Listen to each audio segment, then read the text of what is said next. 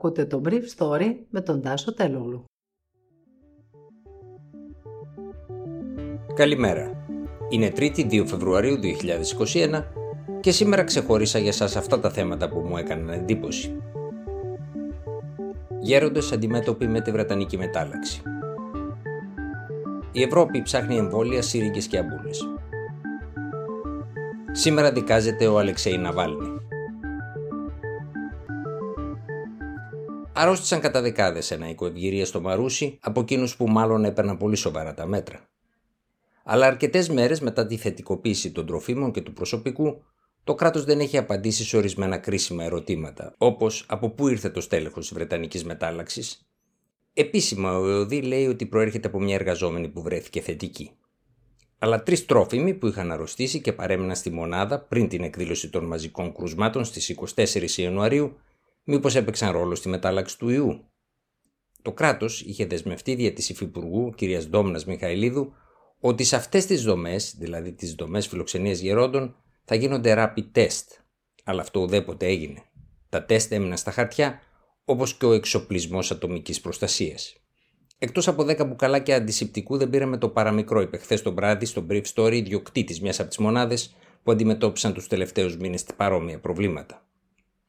Να σημειωθεί ότι μια μεγάλη αλυσίδα με τροφίμους που πάσχουν από Αλτσχάιμερ αποφάσισε και έκανε στους φιλοξενούμενους της πριν από το εμβόλιο τεστ για κορονοϊό για να διαπιστώσει αν ήταν σε θέση να κάνουν το εμβόλιο.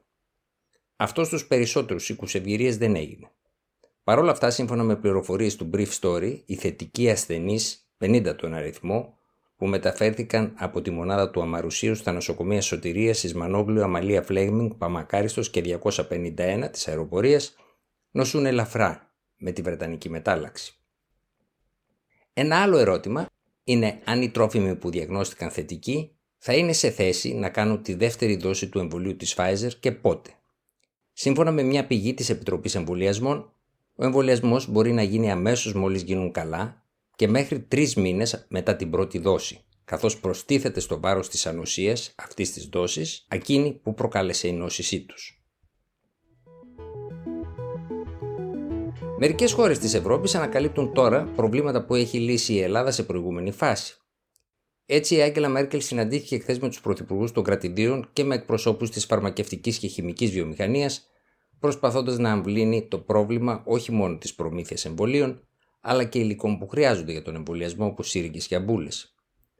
Στη χώρα μας, η προμήθεια τέτοιων υλικών, ειδικά των λεγόμενων ενέσεων μηδενικού καινού όγκου, έγινε μέσα στο Γενάρη.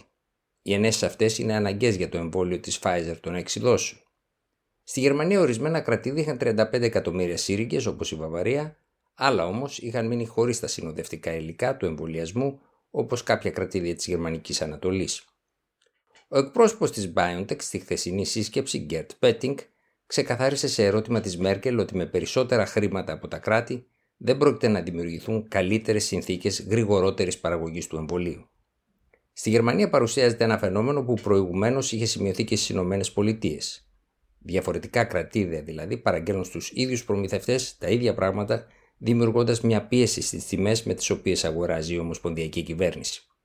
Μετά τη χθεσινή σύσκεψη, αποφασίστηκε να υπάρξει συντονισμός και για την αγορά των συνοδευτικών υλικών για τον εμβολιασμό. Σε δικαστήριο της Μόσχας εμφανίζεται σήμερα για δεύτερη φορά ο Αλεξέι Ναβάλνι, για να εξηγήσει γιατί παραβίασε τους όρους που συνόδευαν την εγγύηση για την προηγούμενη ποινή του. Ο Ναβάλνι είχε καταδικαστεί από δικαστήριο της Μόσχας σε τρία χρόνια φυλάκιση με αναστολή για την εξαπάτηση γαλλικού οίκου. Μαζί του είχε καταδικαστεί και ο αδελφός του Όλεκ, που είχε εταιρεία Courier. Στη συνέχεια, το Δικαστήριο Ανθρωπίνων Δικαιωμάτων στο Στρασβούργο έκρινε ότι η δίκη των Ναβάλνι δεν ήταν δίκαια και ότι οι εκδότες της απόφασης είχαν σκοπό που αντίκειτο στη δημοκρατία. Οι δικηγόροι του Αλεξέι Ναβάλνι λένε ότι ενημέρωσε εγκαίρως τις δικαστικές αρχές της Μόσχας με επιστολή του στα τέλη Νοεμβρίου από το Βερολίνο για το πού βρίσκεται και για ποιο λόγο, καθώς συνερχόταν από την επίθεση που του είχε γίνει με την ευρωτοξική ουσία Νόβιτσοκ στο Τόμσκ της Σιβηρίας τον Αύγουστο από πράκτορες του Εφ Ες Μπι, όπως υποστηρίζει.